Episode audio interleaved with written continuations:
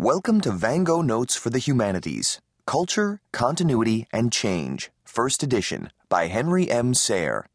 Chapter one, From Forest to Farm, The Rise of Culture. Section one, Voices.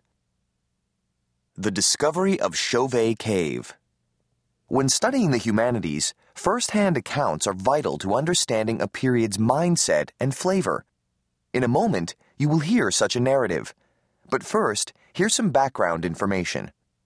The nineteen ninety-four discovery of Chauvet Cave in southern France is one of the richest archaeological finds in recent history, containing fossilized remains of animals as well as a lavish display of Paleolithic art. Three friends who were dedicated cave explorers stumbled upon the cave unexpectedly as they came to the end of an outing on a winter day. The following first-person narrative captures a moment in time. From November nineteen ninety-four onward, we decided to visit the most sheltered and sunniest parts of the gorges of the Ardèche.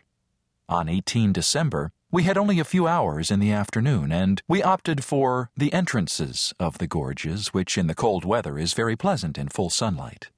We decided to see the caves that we had not bothered with so far, since they had seemed to be of secondary interest. It was a fine and cold winter Sunday.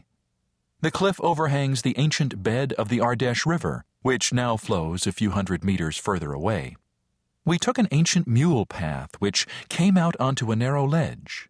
Then we advanced into denser vegetation and arrived at the entrance of a little cavity. Once we had passed this narrow opening, we found ourselves in a small, sloping vestibule, several meters long, pierced by numerous passages cut by the waters. The ceiling was low, and we could only just stand up. At the end, the ceiling became rounded. The slope of the floor led us toward a spot where a slight draft was perceptible. The duct descended vertically, made a turn, then ascended again. After about ten feet, it opened out. With head first and arms outstretched in front of her, Elliot wriggled into the clayey narrowness, using the light from her helmet lamp. It was six thirty in the evening.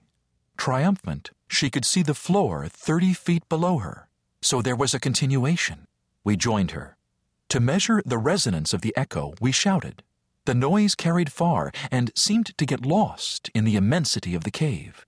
We were certainly above a big gallery. We returned to the van, parked at the foot of the cliff to get a ladder.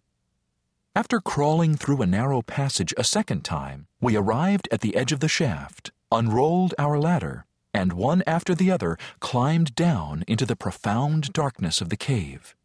Jean-Marie Chauvet was first to reach the floor. Our hearts were thumping. A magnificent cave network was opening up before us. The gallery that the beams from our helmet lamps were lighting so feebly was immense. About fifty feet high, surely more in places, and almost fifty in length. The silence was total. We were fascinated to discover some monumental columns of white calcite. They took the form of gigantic jellyfish. Others were like carved mother-of-pearl pillars, crystals shining with a thousand fires. Everything was too beautiful. The spectacle was unreal. A new chamber, far larger than the preceding one, now met our gaze. It seemed to stretch for dozens and dozens of meters. Our lamps did not enable us to see the end, and we could scarcely see the walls. Darkness dominated all around us. Our excitement grew, since caves this large were totally unknown in the gorges. It was at this moment that we discovered multitudes of bear bones and teeth strewn over the floor. Advancing slowly, we redoubled our precautions to avoid crushing them. All around us were dozens of depressions dug into the earth, as if the ground had been bombed.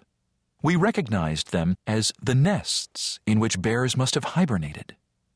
We then took a narrower gallery to our right, still in a single file by the light of our headlamps, and stepped over a rock covered by a shining film of calcite.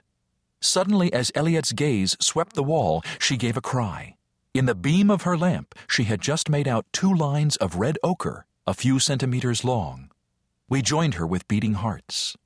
On turning round, we immediately spotted the drawing of a little red mammoth on a rocky spur hanging down from the ceiling. We were overwhelmed. Henceforth, our view.